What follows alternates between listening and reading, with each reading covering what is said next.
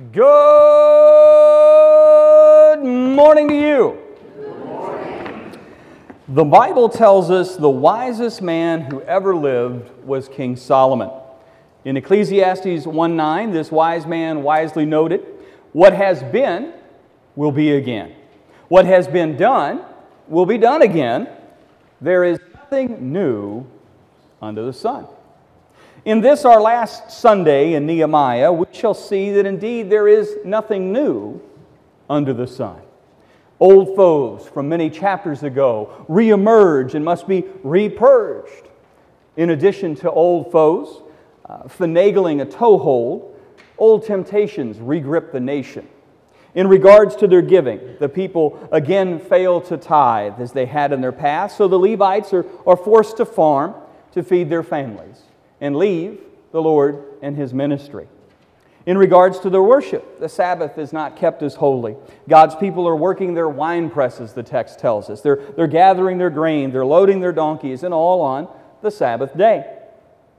So blatant was the flagrance of this offense that foreigners were openly selling their wares in the holy city, and no one seems to care by Nehemiah 13 in regards to the idolatry that formerly took them into captivity, it again grips the nation. The people, God's people, were supposed to be separated from, well, those were the very ones they were marrying into. It had gotten so bad, the Bible says, that half of the Hebrew children could not speak the language of Zion. They couldn't understand the Bible. They couldn't understand each other in their mother tongue. So instead of God's people impacting their world for God's glory, the world was impacting God's people to their shame. Now, we've seen all this before in the book of Nehemiah. This isn't new. Friends, there's nothing new under the sun. God's solution in this passage is not new either. God recalls a great leader. Nehemiah is brought back from Persia, where he had returned to Artaxerxes' service as his cupbearer. Remember, in the first few chapters, that's where we first found Nehemiah. Nehemiah returns to Israel only to witness the depths from which God's people have fallen, and he's rightly stoked to righteous indignation and unto swift and decisive action. Nehemiah, the strong biblical leader, is having none of this. He, he cleanses God's house and kicks out Tobiah the louse. He, uh, Nehemiah reassembles those Levites and he, and he puts them back at their posts serving the Lord of hosts. Nehemiah uh, reinstitutes God's law, prompting God's people to again fill God's storehouses so that God's work can be done throughout the land. Nehemiah bars the gates on the Sabbath day and he even threatens to come to blows with those who refuse to be moved from their lucrative Sabbath endeavors. Nehemiah fearlessly will confront the compromisers. He will call down God's curses upon unbiblical unions among the people. And, and you know what? Some folks don't like it. And so they reject it. But Nehemiah does not back down. Instead, surprisingly, and I'm sure quite unnervingly for those stroppy and surly among them, Nehemiah gets actually physical. He gets into physical confrontations, beating some and pulling the hair out of others. Now, I'm glad we're in the New Testament where we live. but in the Old Testament, they took, they took these things seriously, and it required serious action and a firm hand from a strong leader. It's sort of like a good Western. Nehemiah 13. Sort of like a good Western, the sheriff is now back in town. And the bad guys, well, they better scatter. So we have seen this before. And it reinforces the biblical maxim and historical truism that there is nothing new under the sun. While Nehemiah is a bit older, he is no less bolder. Godly zeal, friends, should not mellow as we age.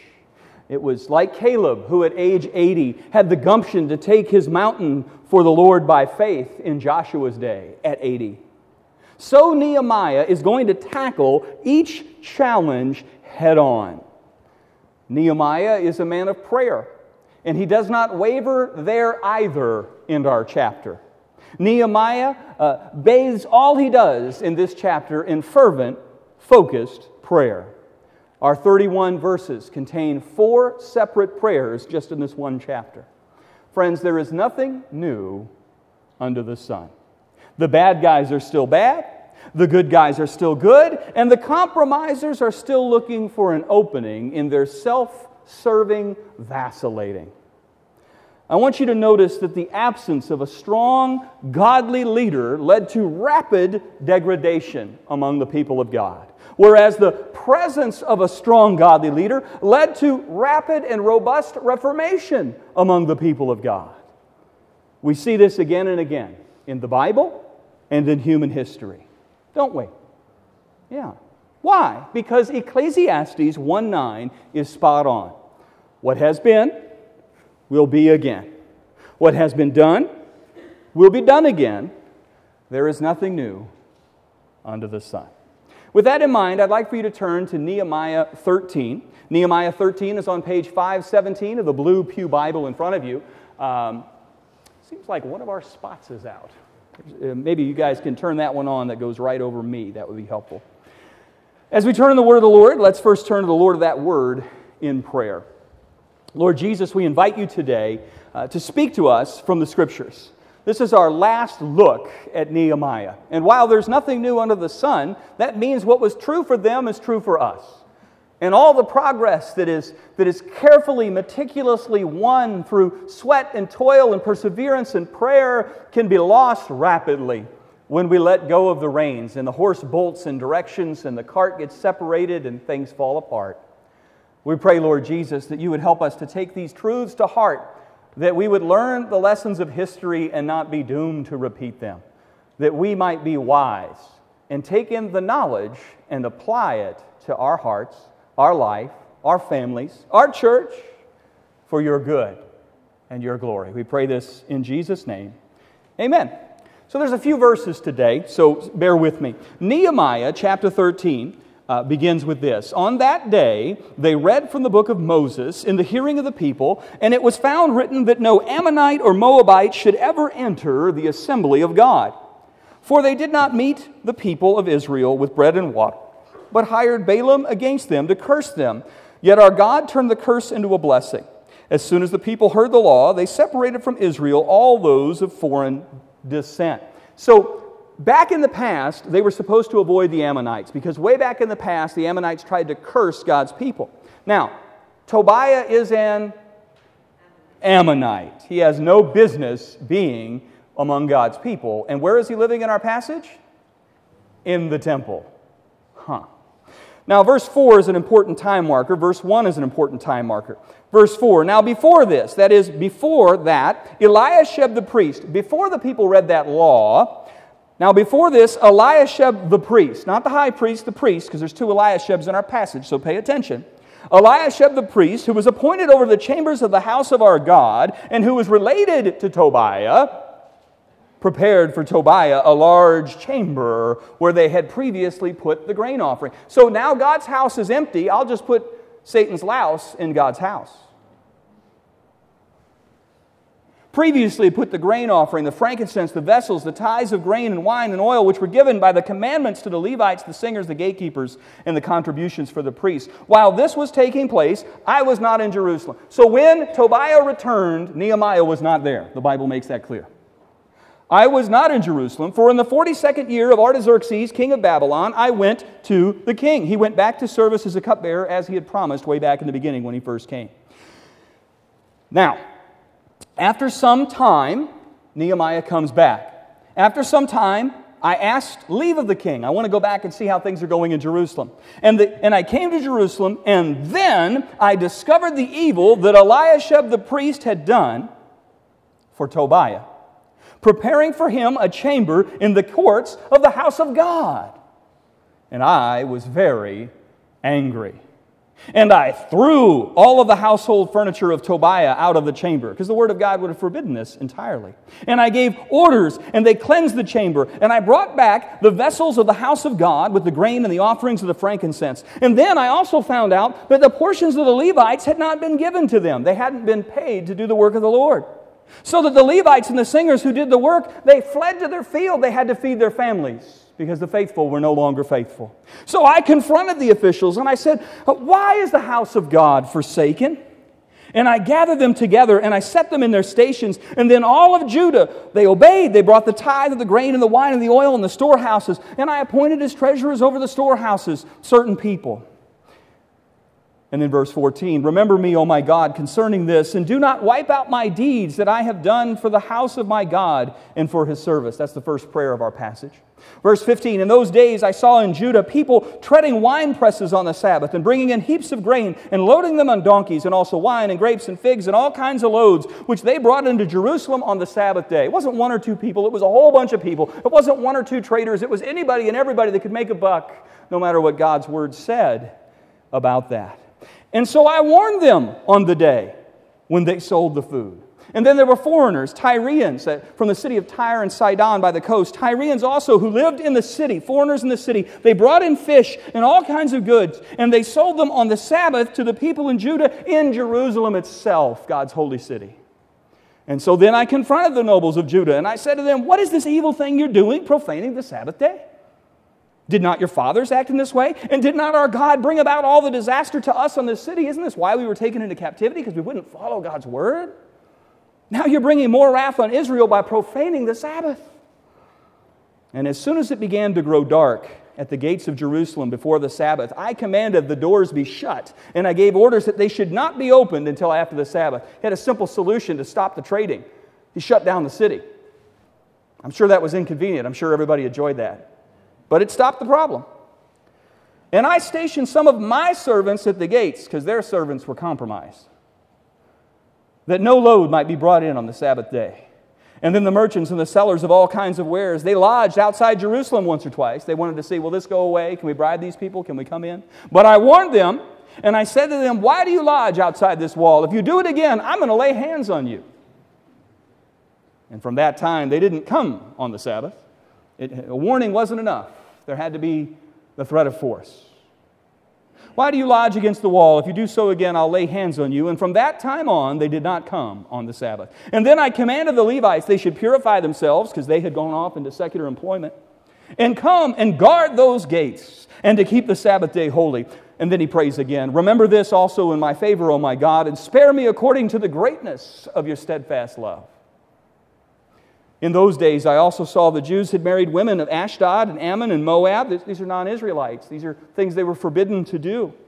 And half of the children spoke the language of Ashdod, and they could not speak the language of Judah, but only the language of those foreign peoples. That's the challenge. When you, when, when, when you bring into your house folks who don't worship the living God, your children grow up confused, and some of them grow up looking and acting and thinking like they don't know the Lord at all. And I confronted them, and I cursed them, and I beat some of them, and I pulled out their hair. Now you got to remember, this same thing happened to Ezra, and what did he do? He wept, and he plucked his own beard. But Nehemiah was a different kind of dude. And God had sent a gentle servant many years before for the same problem. And now he sends a not so gentle servant because he's tired of it and he wants it to end. And I confronted them and I cursed them and I beat some of them and I pulled out their hair. And I made them take an oath in the name of God, saying, You shall not give your daughters to their sons, or take their daughters for your sons or for yourselves. And did not Solomon, king of Israel, sin on account of such women? That is, our greatest king failed because of this very area. Can you not learn from that great situation? Among the nations, there was no king like him, that is Solomon, and he was beloved by his God, and God made him king over all of Israel. Nevertheless, it was the foreign wives that, that brought him into the worship of foreign gods. Shall we then listen to you and do all this great evil and act treacherously against our God by doing the same thing? He basically asks. And one of the sons of Jehoiada, the son of Eliashib the high priest. So there's Eliashib the high priest at the end of the chapter, and there's Eliashib the priest. Two different Eliashibs, okay? And one of the sons of Jehoiada, the son of Eliashib the high priest, who was the son in law of Sanballat the Horonite. Wait a minute. So you're telling me the grandson of the high priest of the people of God has intermarried with the chief enemy of God in our story? And the answer to that is yes. Therefore, I chased him from me. Get out. You're fired. You're no longer a priest. You're a compromiser. You're an enemy. Get out. 29. Remember them, O my God because they have desecrated the priesthood and the covenant of the priesthood of the Levites. He prays again. And thus I cleanse them from everything foreign, and I establish the duties of the priests and the Levites. He goes back to saying you're supposed to do what God told you to do, and you're supposed to do it God's way. And I provided the wood of the offering and the appointed times and for the first fruits. And that cost him money. The wood, it was, took a tremendous amount of wood. He, he paid that price apparently himself. And he made sure everything was in order. And then what is the last word we ever hear from Nehemiah? And you got to remember that chronologically, the Bible ends in the Old Testament at the end of Nehemiah. Chronologically, the end of Nehemiah. In our Bibles, what's the last book of the Old Testament? Malachi. But Malachi actually sits between Nehemiah's time, and he's there in the beginning of the book from 1 to 12. And then Malachi happens in Nehemiah's absence. And then you have Nehemiah chapter 13. So the last word that they ever hear from God's word for 400 years is this, and it's a prayer Remember me, oh my God, for good. That's the last word of the Bible, that's the last word of the man of God, and it's a prayer. All right, that is our text today. Now, one of the keys to understanding Nehemiah 13 is you've got to pay close attention to the time markers the Hebrew text is telling us. A casual reader could wrongly surmise that verses 1 to 3 are taking place at that great consecration in chapter 12, but that is not the case. The Bible tells us that is not the case. Nehemiah 13:1 says on that day, that is happening at the same time as verse 6. Verse 1 and verse 6 are happening at the same time. On that day, when they read the law that they're not supposed to have an Ammonite, it was that day, verse 6, while this was taking place. See the time markers? I was not in Jerusalem, for in the 36th year Artaxerxes, king of Babylon, I went to the king, and after some time I asked leave of the king, and I came to Jerusalem, and then I discovered. That's verse 1 is happening with verse 7. And then I discovered the evil that Eliashib had done for Tobiah, preparing him a chamber in the house of God. And we went back to Scripture and saw that that wasn't what God allowed. So Nehemiah had been cupbearer, uh, and, be- and then he became governor of Judah for 12 years. Before that, he served in the king's palace. He served in Artaxerxes' palace. He was the cupbearer. He was the number two in the kingdom. He kept the king from being poisoned. He was his most trusted advisor. And Artaxerxes had given him leave because he did something he was never supposed to do. He, he had a sad face one day. You were never supposed to be sad. You saw the king. You're always supposed to be happy because I'm here with the king. Isn't that wonderful with the king? It's a great job. And you could never, and he, wasn't, he was sad one day. And he was sad because he was thinking about what was happening in Israel and how the, the house of God and the walls were in ruins and things weren't the way they should be. And he couldn't hide it. And the king was shocked. He said, You're not sick. What's the deal? This must be sickness of heart. What's going on? on? he's like, uh, and he prays real quick, oh God, he could kill me here because you're never supposed to be. And he's like, my king, I'm sad because of the, of the situation of my people. And so Artaxerxes go, says, Go back and fix that. All right? So, so Nehemiah went back to build Jerusalem's walls and put the house of Judah back in order. He did that for about 12 years. And then Nehemiah was supposed to return back to the king and back to the job that he was originally given in the king's court in the Persian citadel of Susa. Now, between chapter 12 and chapter 13, this is exactly what happens. You have uh, Nehemiah returning to the Persian citadel in Susa. And what happens when Nehemiah leaves? And they all lived happily ever after. That often comes up in Disney, doesn't often come up in history, does not come up in the Bible. Uh, once Nehemiah left, Satan's minions and their double minded collaborators started to retake the ground they had been forced to cede under Nehemiah's godly leadership. Now, how long was Nehemiah gone? That's a good question. The journey from Jerusalem to Susa was 55 days each way, roughly. And Nehemiah would have had a, a season of service before his king as well. So he had to be gone at least one year. That's the minimum amount of time that could have transpired between chapter 12 and chapter 13. And we know from some extra biblical literature that there was another governor in Judah's name and the year that he is mentioned. And so that gives us a maximum time of 50 15 years. So Nehemiah is gone between one year and 15 years. That's all we know. That's how long. However long he was gone one year, two years, five years, 10 years, up to 15 years it was long enough for God's enemies to set their plans in motion among God's people. It was long enough for the double minded collaborators to feel comfortable enough that they could get away with their deviation without any retaliation. Friends, when the cat's away, the mice will play.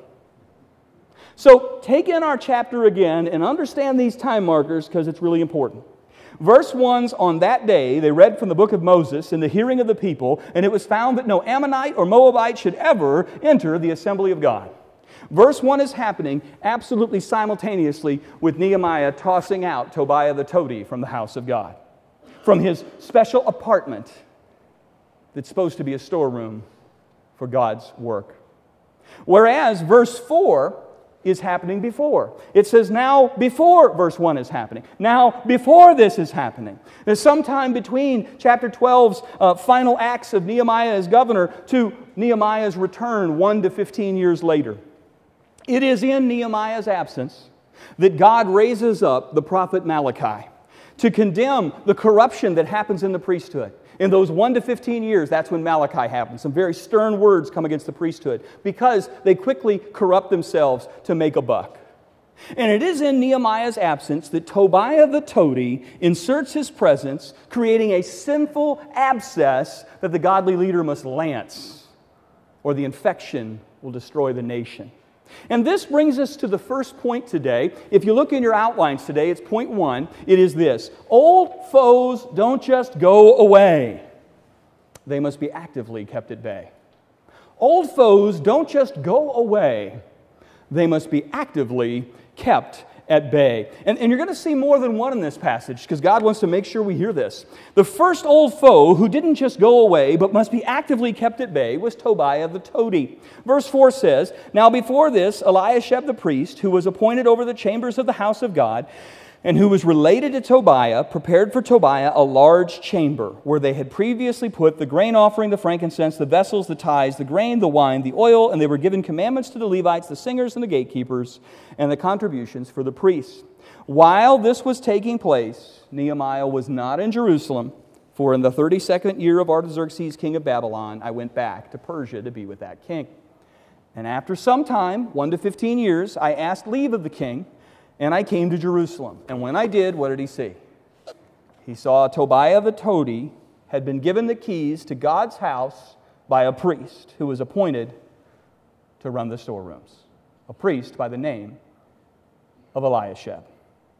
So, lest you forget, Tobiah the toady is the scoundrel all throughout the book, who's, who have big bad Sanballat the Awful, and next to him is little skinky, skulky, yeah, snealing, snivering toady Tobiah. And, and he says things like we looked at last week in chapter 4 when Sanballat uh, tries to discourage the people of God from rebuilding the walls. And Tobiah the toady adds his two cents after his boss makes fun of him, saying, What you're building, even if a fox climbed on it,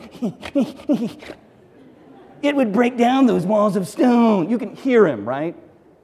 I think that's what he sounds like in the Hebrew. I'm not sure. What he sounds like when I read it. Anyway, Tobiah did not go away, friends. Nehemiah's presence kept him at bay, but he didn't go away. He simply waited for an opportune moment and he found it. And so he slyly reinserted himself, this time in God's holy temple. The audacity of the toady. Now, Tobiah is a daring and persistent enemy, my friends, who knows how to cultivate strategic supporters. He knew he needed an in in the priesthood, so he found one and he got one. Never underestimate the Tobias of this world. Never underestimate the Tobias of this world. Just as Tobiah the toady returned, so did Sanballat the Horonite. Uh, verse 28 says, And one of the sons of Jehoiada, the son of Eliashib, the high priest, you couldn't go any farther in the service of God than the high priest, and it was the, his son was the son in law of Sanballat the Horonite. So it's the grandson of the high priest marries into the family of the great enemy of the people of God all of the days of Nehemiah's life. Sanballat is the chief antagonist of this book. And he's not just permitted proximity, but he marries into the high priest's family. Satan wants in, and he wants as far in as we'll let him come. Now, friend, who authorized these abominations? And that's what they are they're biblical abominations. Who sanctioned the emptying of God's storehouse to house God's enemy, Tobiah the Toady, who permitted the corruption of the priesthood, engaging not just in foreign intermarriages, but, but, but an unholy alliance with the most strident enemy of God, Sanballat. And the answer to that is shocking. It was Eliashib the high priest, verse 28, and Eliashib the regular priest, verse 4.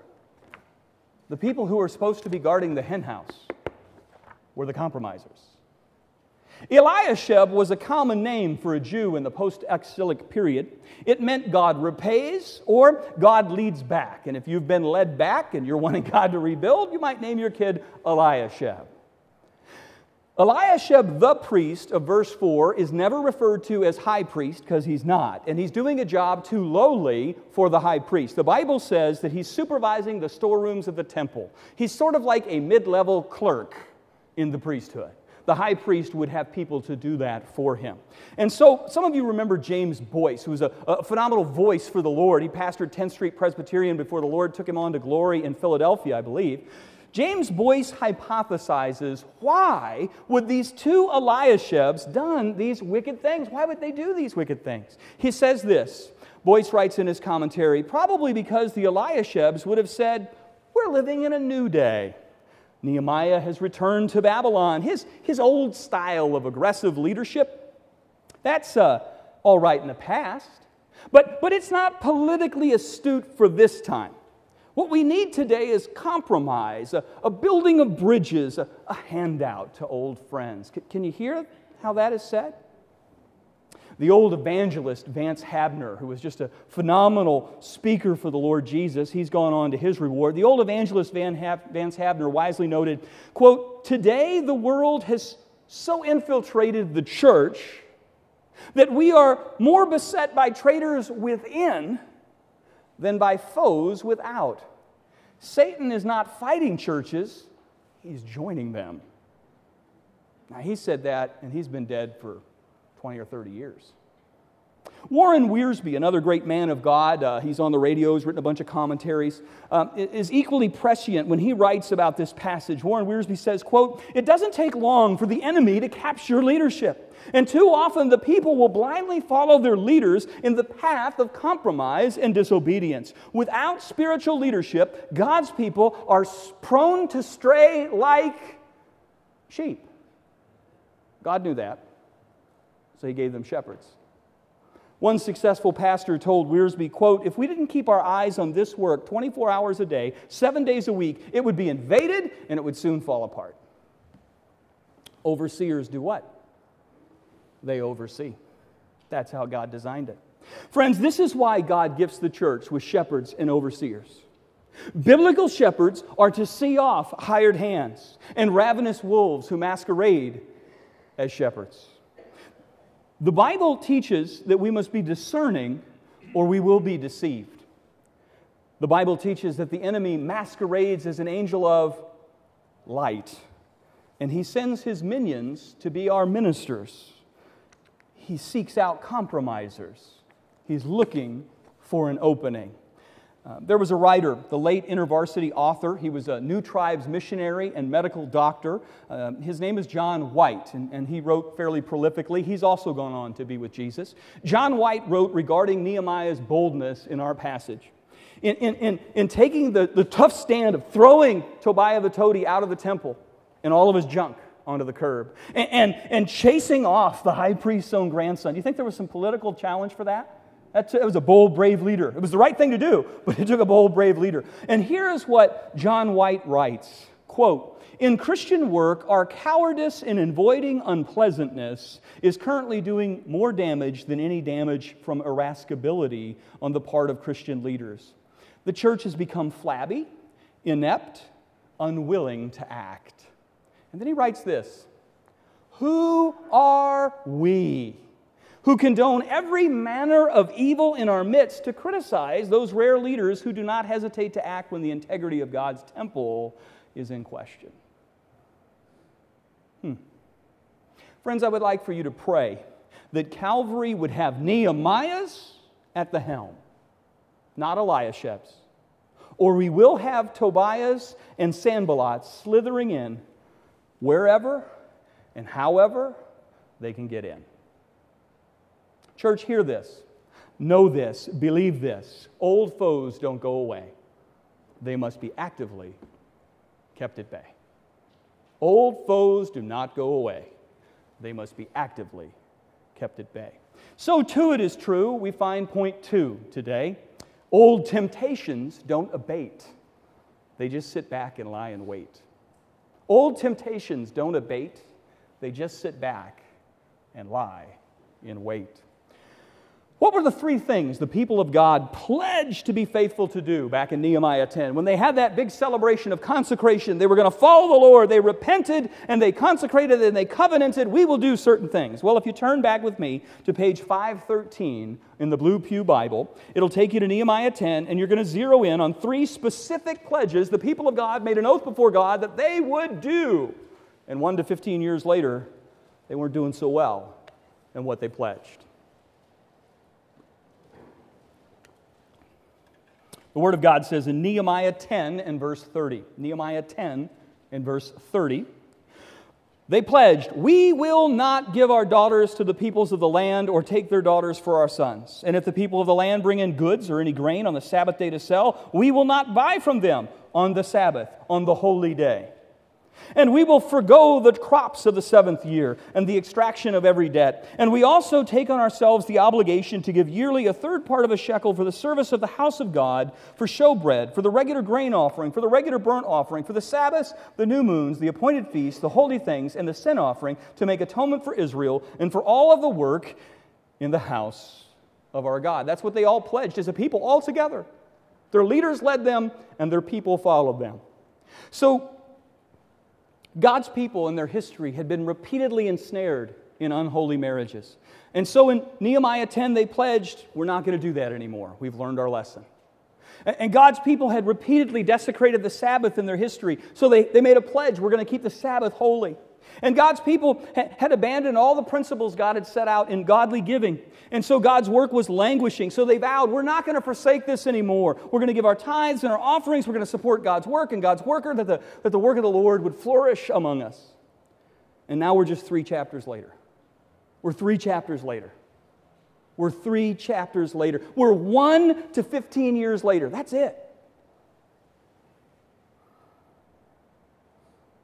And God's people are wantonly engaging in everything they renounced in their previous pledging. Why? Why? Because 150 years earlier, the prophet Jeremiah was right. The heart is deceitful above all things and desperately wicked. Who can know it? Because 260 years from today, Robert Robinson was right when he wrote, We're prone to wander. Lord, I feel it. Prone to leave the God I love. God makes us saints, but we start out as sinners. And until we get to glory, that sinner is always vying to not have you be the saint God wants you to be. Amen? I feel it. And if you're honest, you do too. Therefore, we must always remember the warning of 1 Corinthians 10:12. You might want to write it in your Bibles here, 1 Corinthians 10:12. Let anyone who thinks that he stands take heed lest he fall. We must remember the admonition of 1 Peter 5:8 to be sober-minded. That is, pay attention. be watchful. Your adversary, the devil, prowls around like a roaring lion, seeking someone who's not being watchful and sober minded to devour. Because, friends, Hebrews 12 is staggeringly accurate. Hebrews 12 says, There is a sin that easily entangles. Now, I don't know what that sin is in your life, and it can move around as you graduate out of it, but there will always be a sin that easily entangles until the day when you no longer feel the pull of sin because you no longer have this body of flesh. You no longer live in this world corrupted by sin you see Jesus face to face. But all of this is necessary, friends. Those verses are all New Testament warnings to you and I. Because old temptations don't abate, they just lie in wait. But don't lose heart. The gospel is good news. That's the bad news, there's good news. If points one and two are the bad news, point three is the good news. You ready for it? Use a little good news in 2019. Friends, old remedies don't fail. We often just fail to utilize them. Old remedies don't fail. We just fail too often to utilize them.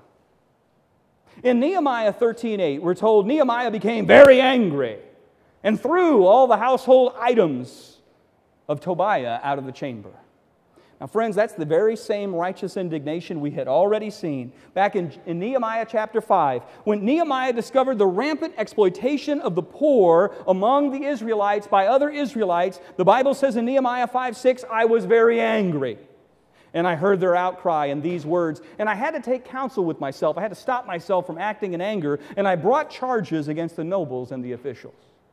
Nehemiah's righteous indignation at the desecration of God's temple, well, that echoes our Lord's righteous indignation when he saw God's temple desecrated in his day. And he made a whip and he drove them out in righteous anger. The second old remedy that worked well that Nehemiah used twice in our Bible passages is that Nehemiah was willing to rebuke powerful officials who permitted wickedness amongst the people. He does it in verse 11. The Bible says, So I confronted the officials and said, Why is the house of God forsaken? And he does it again in verse 17. And then I confronted the nobles of Judah and said to them, What is this evil thing you're doing, profaning the Sabbath day? This is the exact same strategy Nehemiah used back in chapter 5 in dealing with the ruthless who were oppressing the helpless among God's people. Nehemiah 5 7 says, I brought charges against the nobles and against the officials. It wasn't politically expedient. These were powerful people, but someone needed to call a spade a spade and say, This must stop. And a bold, godly leader will do that. He said, You were exacting interest each from the other. It was in violation of the Old Testament code. In verse 19, Nehemiah's solution to the prevention of Sabbath desecration was the exact same solution he used to prevent invasion. Do you remember in, in, in, chapter 7 how Nehemiah prevented invasion?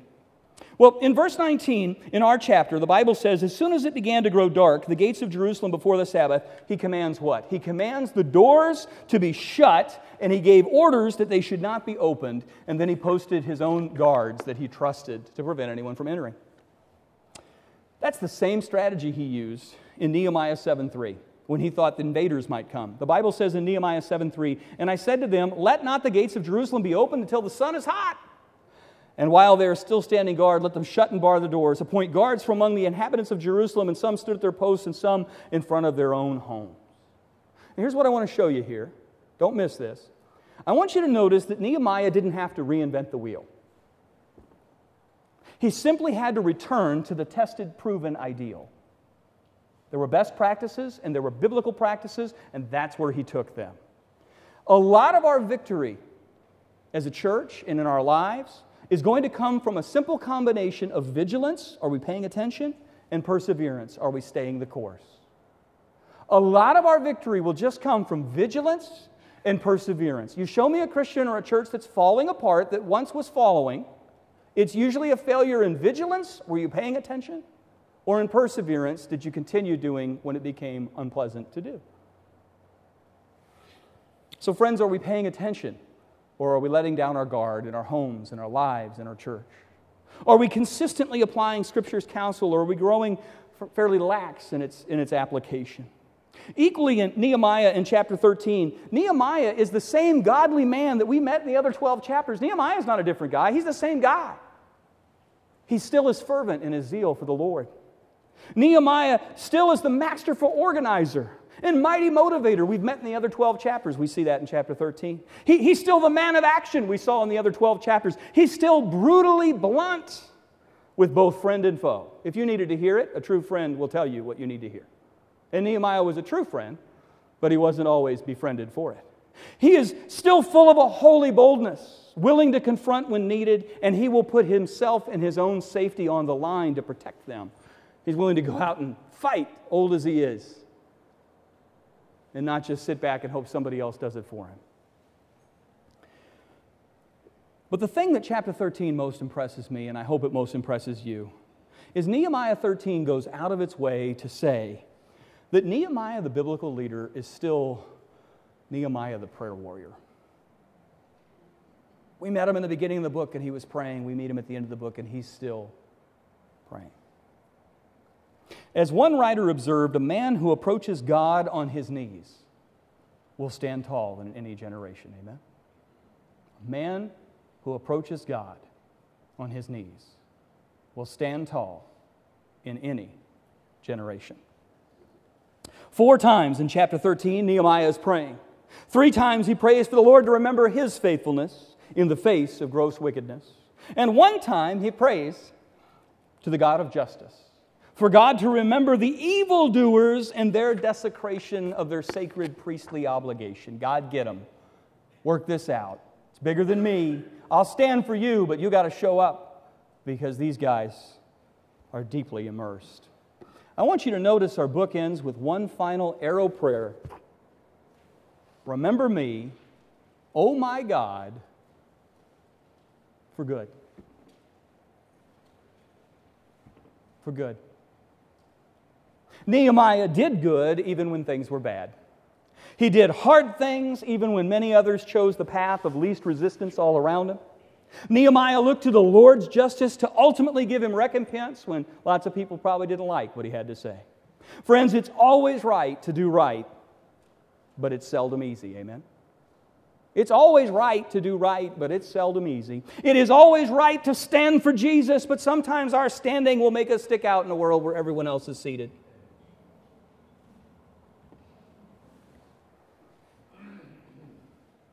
In those times, remember the final prayer of Nehemiah Remember me, oh my God, for good. Friends, the old remedies don't fail, but we often fail to utilize them. In Jeremiah 6:16 is a good verse, you might want to write it down. Jeremiah 6:16, thus says the Lord, stand by the roads and look and ask for the ancient paths where the good way is. Walk in it and find rest for your souls. James 4 urges us to submit ourselves to God, to resist the devil, and he will flee from you. Draw near to God, and he will draw near to you. James 5 reminds us the prayer of a righteous man is powerful and effective. Elijah was a man just like us, but he prayed earnestly that it would not rain, and it did not rain on the land for three and a half years. And again he prayed, and the heavens gave rain, and the earth produced its crop. One man just like us changed the course of biblical history. Jesus in Mark 9 29 explains it like this. We're going to come up to some things where this kind can only come out by. What was he facing? Demons. He was facing the ultimate opposition clothed in human flesh. And the answer was that kind can only come out by, by prayer. There are things that we can't technique our way out of, we can't gift our way out of, we can't organize our way out of, we can't uh, galvanize our way out of. We can only ask the Lord and pray our way out of. Faith moves, but we often have not because we. Do we believe that, church? You see, the old remedies don't fail, we just often fail too. 2 Corinthians 10 reminds us For though we live in the world, we do not wage war as the world does. The weapons we fight are not with the weapons of the world. On the contrary, they have divine power to demolish, demolish strongholds. We demolish arguments and every pretension that's set up against the knowledge of God, and we take captive every thought to make it obedient to Christ. As we think of our neighbor and his need for the Savior, remember Romans 1:16, friend. And be not ashamed of the gospel, for it is the power of God unto salvation. A simple believer with a simple gospel is simply effective because that is how God has chosen to reach people for Jesus.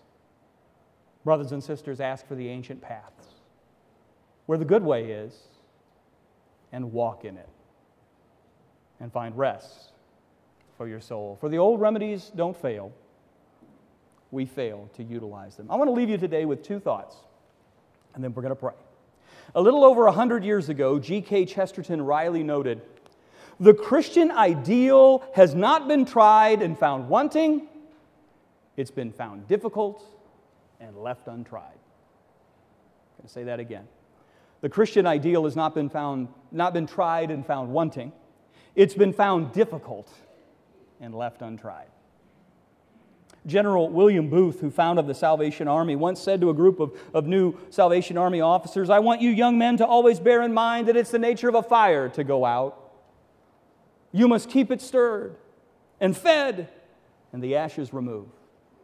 There's Booth again. I want you young men to always bear in mind that it's the nature of a fire to peter out. So you must keep it stirred and fed and the ashes removed. Nehemiah discovered that the fires of devotion had gone out in Jerusalem, and so he stoked them. I don't know if they went out in one year or 15, but they went out, and they went out in every sector. What was very bright for Jesus became very dark. May we be like he and re stoke fires in homes and hearts and churches for the glory of God. Amen? Because old foes don't just go away, they must be actively kept at bay. Old temptations don't abate, they just lie in wait.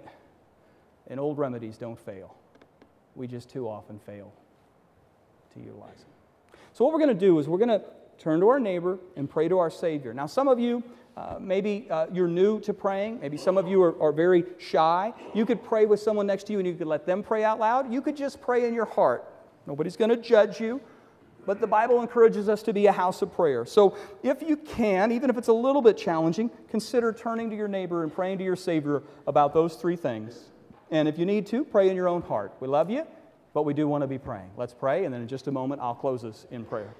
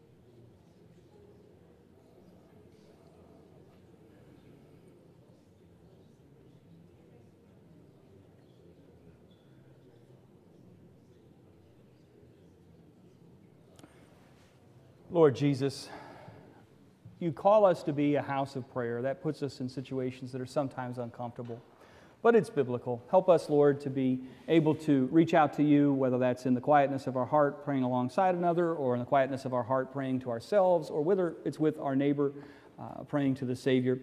Lord, we pray that you would help us to remember that old foes don't go away, they must be actively kept at bay. Or there are going to be those who oppose and they go away for a season, and that doesn't mean they've gone away forever.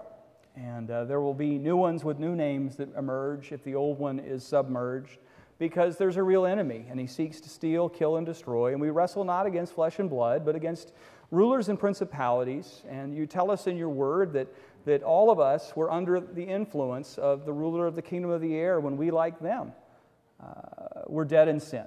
And so, Lord, uh, it's not that person that's causing the problem that's the ultimate enemy. It's the ultimate enemy, and yet it comes clothed in a person. And uh, so, help us to be wise, to in some cases be weary, to, to we're always going to be gracious, but we also recognize that in some situations people are making it clear what their real intentions are, and, and we need to be honest with that reality. And in other situations, people might be genuine in wanting to make a change. So, give us Give us that Solomonic wisdom, Lord, to be shrewd as a serpent and gentle as a dove. Remind us of Joshua that we have not been this way before. Help us not to be naive that we would be deceived, but also help us not to be hopeless and heartless, but gracious and cautious. We pray, Lord, thinking about the fact that old, old temptations do not abate, they just sit back and lie in wait. There is a sin that easily entangles each of us. And I don't know what that is for each person, but I'm suspicious we each know what it is for us. And so we ask that you would help us, for Jesus' sake, to be able to see your power overcome it. In our weakness, your strength is displayed. We know our weakness because we know we keep falling into whatever this is. And we ask that you would give us strength this week uh, to, to do what James says, to, to repent and clean our hands and not be double minded, to draw near to God that you might draw near to us. We believe you when you tell us the devil will flee as we do so, even as we uh, recognize that the temptation won't ultimately abate, but we don't have to give in. We think of our Lord Jesus, who was tempted in all points and received the maximum level of temptation because he never once gave in. And so, what looks impossible is possible because we can do all things through Christ who strengthens us. Help us to lean on Christ and one another if need be, to pray with one another if there is a besetting thing, whether it's with our tongues or our eyes or our hearts or our hands or whatever it is. We want to use the members of our body in worship because Romans tells us that's our spiritual act of worship to do those things in love for you. We pray, Lord, that we would remember that old remedies don't fail, but we often fail to utilize them. We will never outgrow prayer in the ministry of the word. We will never outgrow the ancient paths where it's good. So we need to learn to walk in those ways. We pray, Lord Jesus, that we would be a church that, that stays focused on the fundamentals, that we would be a church of prayer and the ministry of the word, that we will be a church that loves, like 1 Corinthians 13, that doesn't keep a record of wrongs and uh, thinks the best of the other party and uh, always trusts and always believes, but, but also that we would be wise and we would be careful and we would understand that there are people and situations because of their brokenness, because of their sinfulness, where they try to exploit grace to achieve their own ends. And uh, that's not okay. Lord, would you give us strong biblical leaders? Uh, would you give us people who have a fist of iron and a glove of velvet, so the touch we receive is gentle like our Savior, but unmoving like our Savior? Jesus came full of grace and truth, and we tend to be good at one of those or none of those. We pray, Lord Jesus, that you would help us to be more like you in these ways. Lord, would you use this church to make disciples? Would you take people here who, who, who maybe don't come to church and make them regular? Would you take regulars and make them servants? Would you take servants and make them leaders? And take leaders and make them help in other areas, Lord, and, and other places, Lord? Would you help us be a church that makes a kingdom impact and not just an empire impact? Lord, we pray that this would be a safe place, that many would come to Christ at Calvary and through the people of Calvary. And, and very often in church history, it's not the pulpit and the preacher that brings people to Christ, it's the simple witness of its people. A great number of priests came to faith in the book of Acts, the, the least likely to come to faith. And, and uh, a great number was added to them daily because they were sharing and living in such a way that it was attractive. They were a perfume in a room and not a stench in the trench. Help us this week to be your witnesses, to make disciples, teaching them to obey everything you've commanded.